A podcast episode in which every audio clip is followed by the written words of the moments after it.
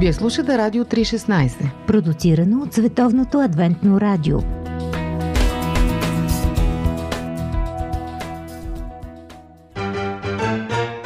Живот! Джобен формат.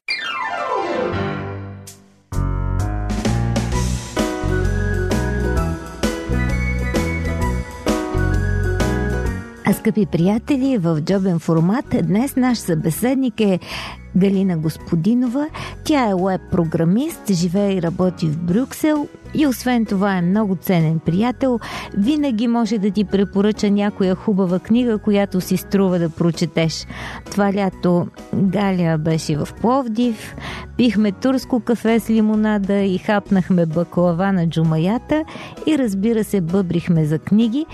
А така набързо, защото и времето винаги се изплъзва, пренесохме този разговор в студиото, където пак се въртим около нашите любими теми за езика, за книгите и книгата, за любимите истории и унези неща, които са влезли в живота ни от прочетените страници.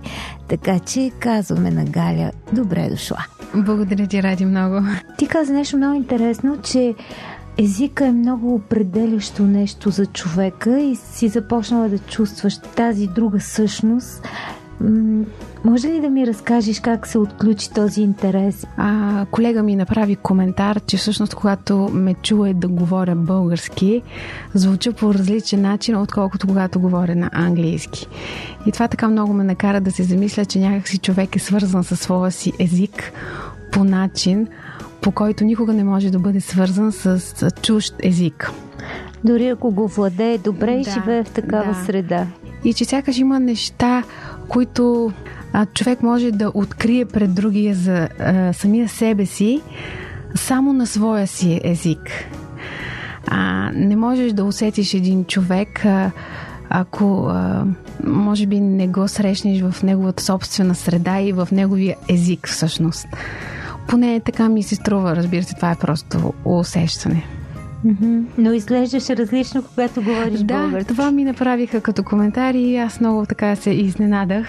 Ти живееш в Брюксел и работиш? Работя като веб-програмист. Всъщност, тъй като общуваме с хора от различна култура, испанци, италианци, французи, наистина се усеща, че езика е свързан с менталитета на хората а, аз до край не разбирам точно тази връзка между човека и езика и културата, в която живее, но все повече ми се струва, че има нещо може би не си даваме сметка поради нематериалната същност на езика, че той твори а, нашия свят и света да, на другите да. в самото общуване. Още повече, че ние изживяваме различни животи чрез книгите. Да. Много е впечатляваща твоята история, когато откриваш Библията. Да, аз бях някъде в тинейджърска възраст, когато майка ми повярва. Аз нямах никаква представа каква книга е Библията. А, майка ми всъщност е много така ненатрапчив човек. Тя просто така е преценила, че няма нужда а, да ме води на църква преди аз да съм изразила желание. Така че аз знаех, че тя ходи някъде. Но до там. Да, но до там.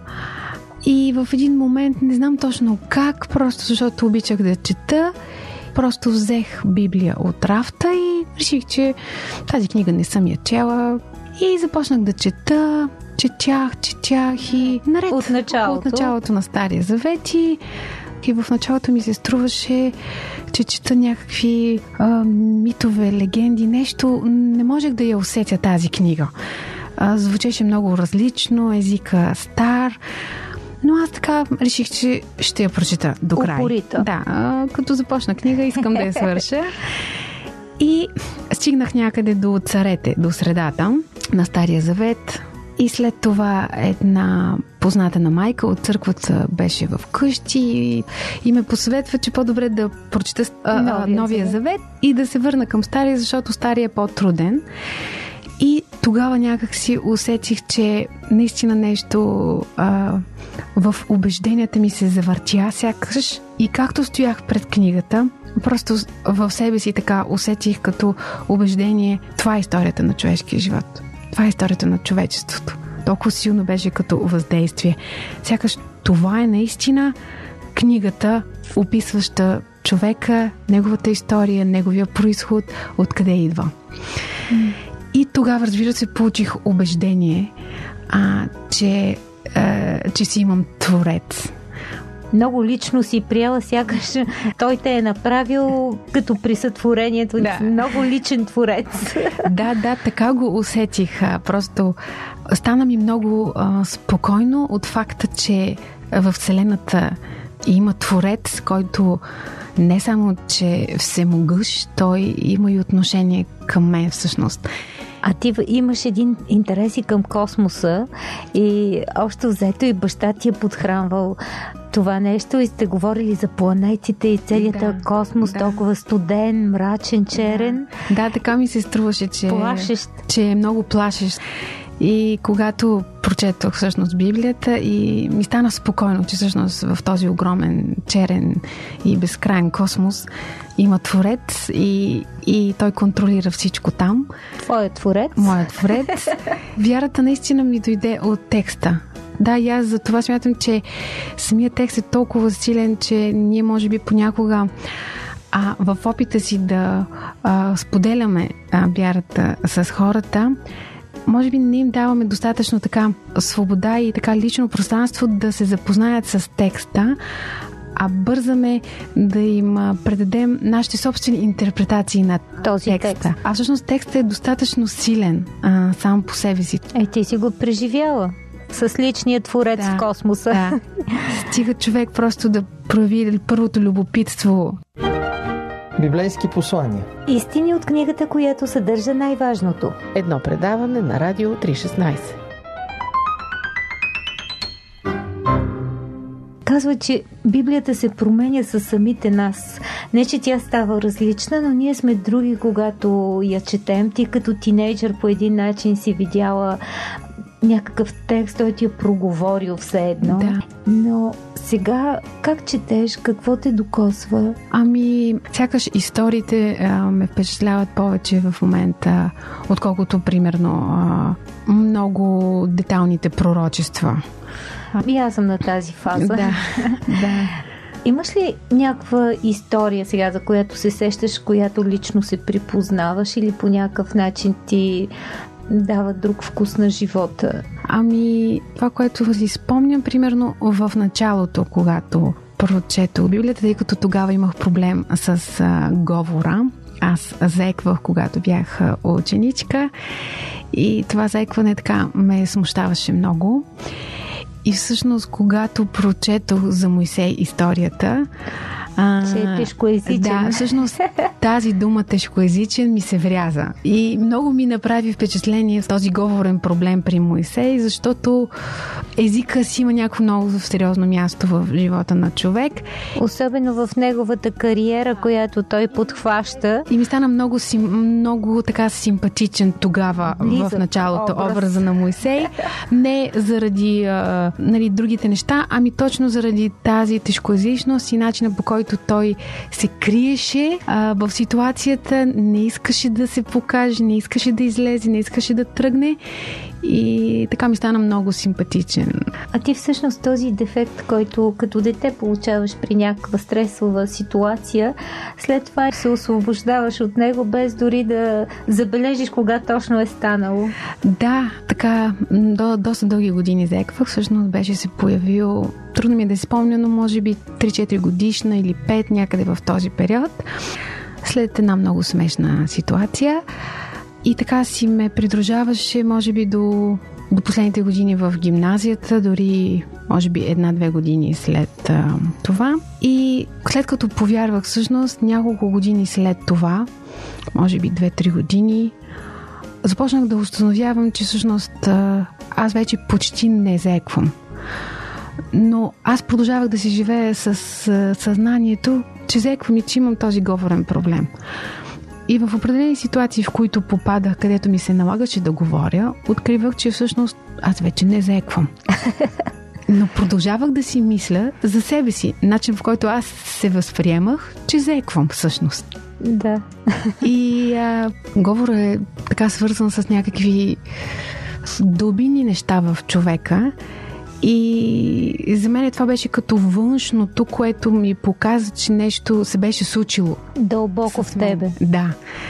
Сякаш нещо беше пренаредено и така си ми остана като нещо, което аз си го свързвам с, с освобождение от страха.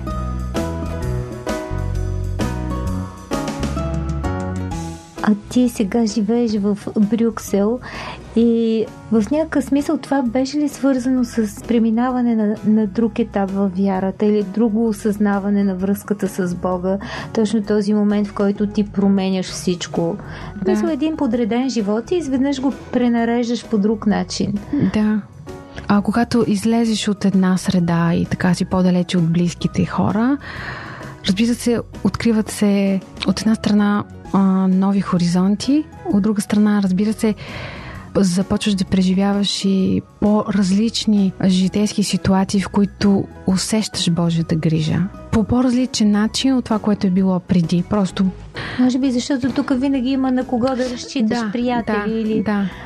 А и все пак а, сблъсъка с хора а, в различен контекст, от различна култура, така ти разкрива нещо повече за човешката душа като цяло.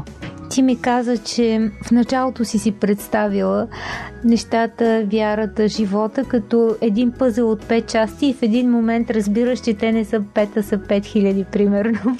Да. И как успяваш да живееш в един момент, в който нали, тези части не са наредени или са твърде разбъркани? Как живееш с неотговорените въпроси?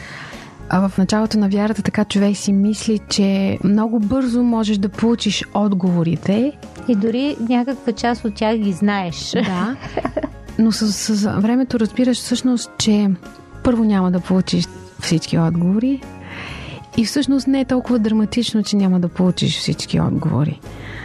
Все повече си мисля, че това, от което човек има нужда във вярата си, е не толкова да получи всички отговори, а да има наистина убеждението и усещането и вярата, че Бог го води. Всъщност най-страшно е, може би, мълчанието на Бога. Т.е. да не усещаш по никакъв начин, че Бог се намесва или проговаря в твоя живот.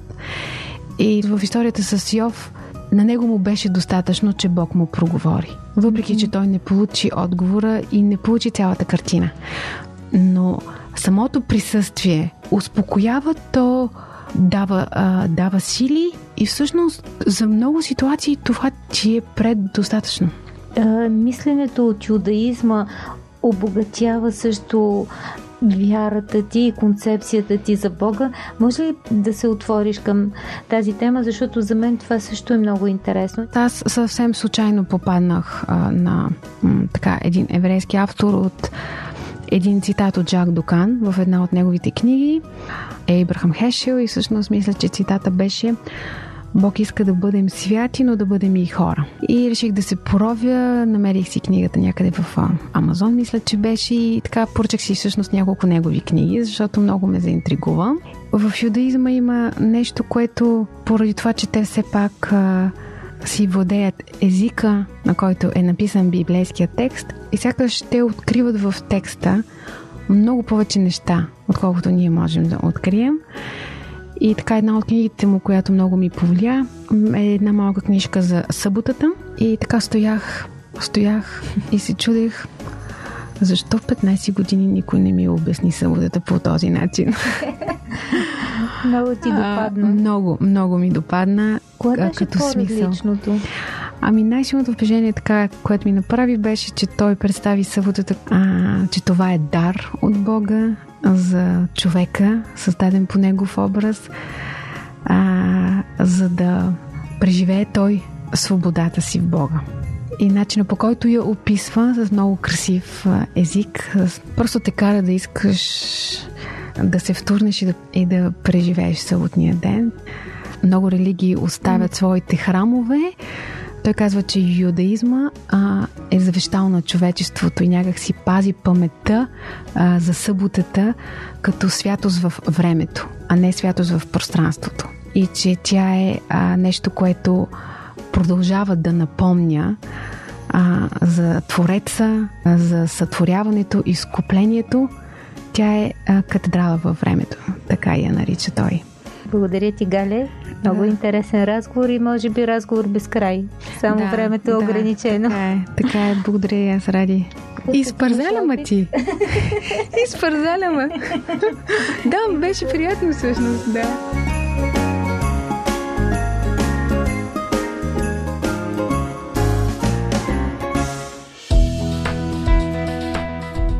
Радио 316, точно казано.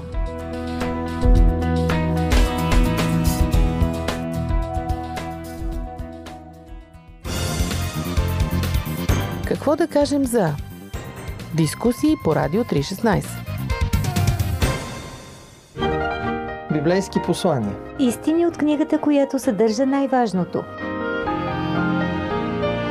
Кратки вести. Актуални послания. Различни говорители, Разнообразни теми. Слушайте в предаването Библейски послания по Радио 316. Пестеливи на думи, богати на смисъл, историите в библейски нюсвит.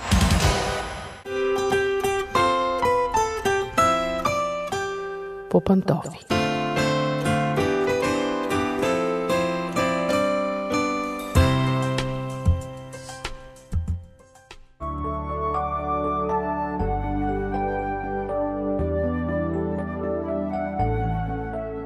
Здравейте, скъпи приятели! Започва по пантофи, аз съм Мира. Не знам дали от времето навън или от нещо друго, но напоследък си задавам малко тъжни въпроси. Защо се случи нещо с любовта днес в света? Какво стана? Те семействата не само се разпадат, ами дори изобщо не се създават. Много приятели имам, които предпочитат да живеят така както са. Има няколко причини. Помъчих се да ги обобщя, не знам дали съм успяла. Може би вие ще добавите нещо. Но е добре да се замислим, защото това не е нормалното бъдеще, което би трябвало да ни очаква. Не ни се иска да оставим такъв свят с такива отношения на децата си.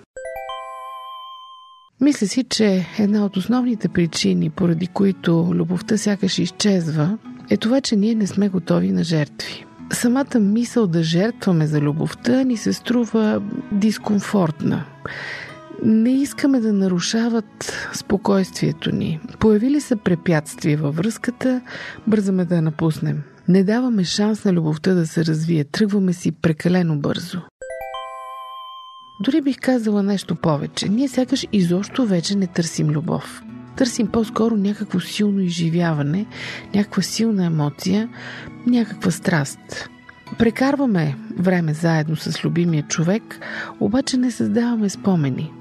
Ние не искаме да живеем скучно, искаме постоянен купон, искаме адреналина да е на макс.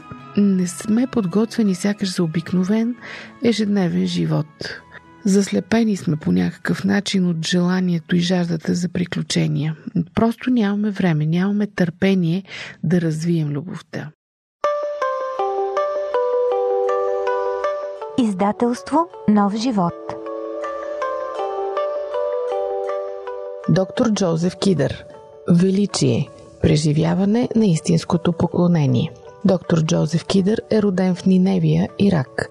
Емигрира в САЩ, след като е прокуден от ортодоксалното си семейство за това, че става християнин. Днес работи като преподавател по духовно развитие и лидерство в университета Ендрюс. Темата, която най-силно го вълнува, е поклонението пред Бога. За него това е среща, която променя живота на човек за винаги. Как да се покланяме на Бог?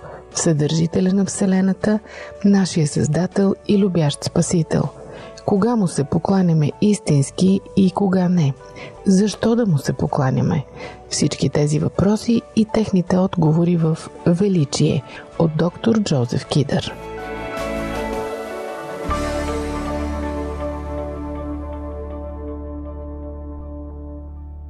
Търсим удоволствие на момента, веднага. Всичко трябва да се получи веднага. Постваме някаква умна мисъл, някаква снимка и чакаме лайкове веднага. Ако те не дойдат, разстройваме се. Търсим начин да си ги получим. Запознаваме се с един човек, искаме той да се влюби в нас веднага и да изживеем отношенията си, да изконсумираме страстта си веднага. Искаме да имаме зрели и хубави отношения веднага. Не искаме да инвестираме време. Не искаме да си мислим, да вярваме, че една дълбока емоционална връзка има нужда от години ние предпочитаме да пропиляваме по един час с най-различни хора, отколкото месеци или години с един човек. Някак си ми се струва, че сме станали алчни. Започваме много лесно отношения, най-малкото привличане и веднага грабваме. Обаче и много лесно си тръгваме. Щом на хоризонта се появи нещо по-добро, щом някакви облачета се появят на нашия хоризонт, веднага се преориентираме в нова посока. Рядко даваме истински шанс на човека срещу себе си и затова сме постоянно разочаровани, естествено. Тук няма как да не припомня любимата ни тема за технологиите. Да, те ни сближават. Можем да бъдем във връзка с любимите си хора постоянно, дори да са на другия край на света, обаче в същото време и стоят като някаква невидима бариера между нас. Физическото ни присъствие е заменено с чат, с видеоразговори по скайп. Не чувстваме необходимост сякаш да прекарваме времето си заедно. Имаме страшно много приятели. Някои хора имат хиляди във Фейсбук. Само, че това не са точно приятели в смисъла, в който разбирахме думата приятел преди години. Сякаш се страхуваме от обвързване, ама много сериозно се страхуваме. Не искаме да се установим на едно място.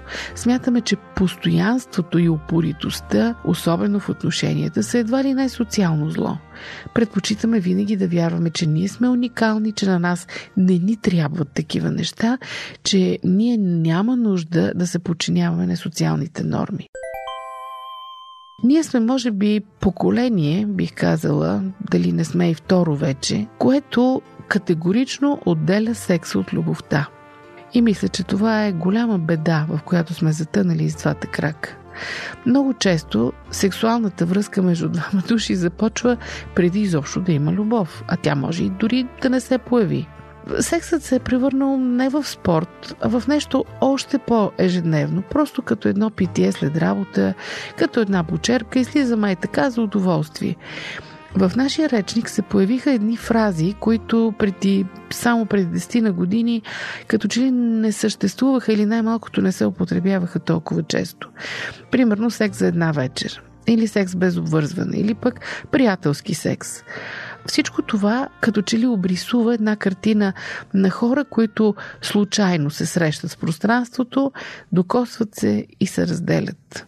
Пестеливи на думи, богати на смисъл. Историите в библейски нюсвит. Новото предаване на Радио 316. От друга страна, ние сякаш залагаме повече на разума, на логиката, на рациото, но не и на чувствата. Това звучи добре. На пръв поглед звучи добре. Само, че ние вече сме забравили да се обичаме до край. Да сме готови да се разголим, да бъдем уязвими за другия. Предпочитаме да се обичаме от разстояние, да се разделяме дори от разстояние, да влагаме повече разум в чувствата си. Страхуваме се да се влюбим, още повече се страхуваме да се оженим, защото се страхуваме от провал. Страхуваме се, че ще ни заболи, че някой ще разбие сърцето ни. Затова предпочитаме да не се сближаваме с никого да си стоим зад високите стени, така, които сами сме си изградили, да казваме, че чакаме любовта, обаче, когато тя се появи на хоризонта, да бързаме да отпъдим. Не се оголваме пред никого, не разкриваме душата си дори пред най-прекрасни хора, които заслужават това.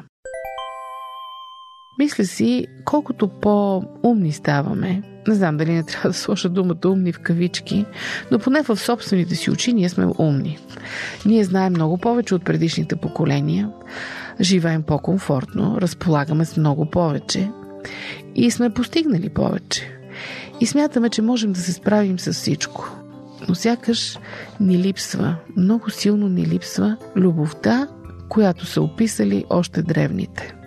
Липсва ни не само истинската агапе любов, за която говори Библията и която наистина е общуване на най-най-дълбоко ниво. Липсва ни дори любовта филио, приятелската любов. Липсва ни като че ли всичко, освен Ерос. Останал ни е само Ерос.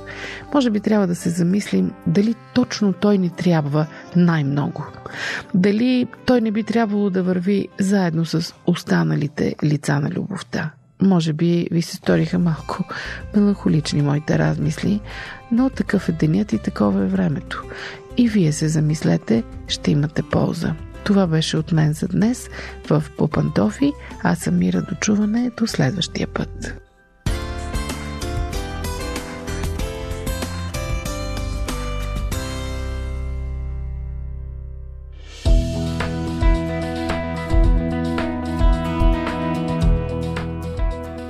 Вие слушахте Радио 316.